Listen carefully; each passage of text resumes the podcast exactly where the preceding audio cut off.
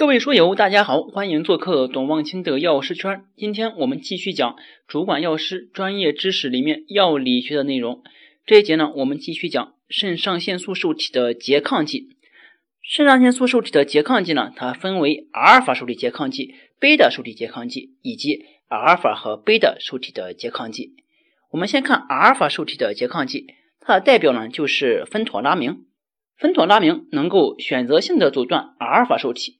它既能够阻断血管平滑肌的阿尔法一受体，又能够直接舒张血管平滑肌，同时含有阻胺样的作用，能够使小动脉和静脉扩张，外周阻力下降，血压下降。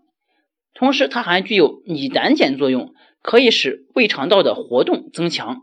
在临床应用方面呢，它能够治疗外周血管痉挛性疾病，比如雷诺氏病，也就是肢端动脉痉挛性疾病。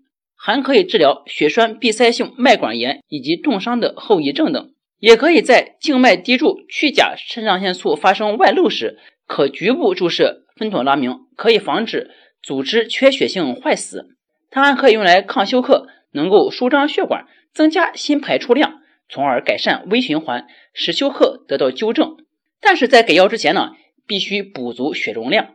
还能够缓解失格细胞瘤分泌大量肾上腺素所引起的高血压及高血压危象。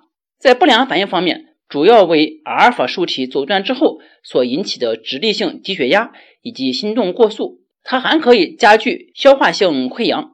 因此呢，患性病、胃和十二指肠溃疡的患者应该慎用芬妥拉明。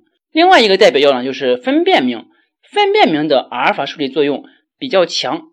并且持久，它属于长效的阿尔法受体阻断药。而阿尔法一受体的拮抗剂呢，有这么几个，一个是派唑嗪，还有特拉唑嗪，以及坦索罗辛以及多沙唑嗪。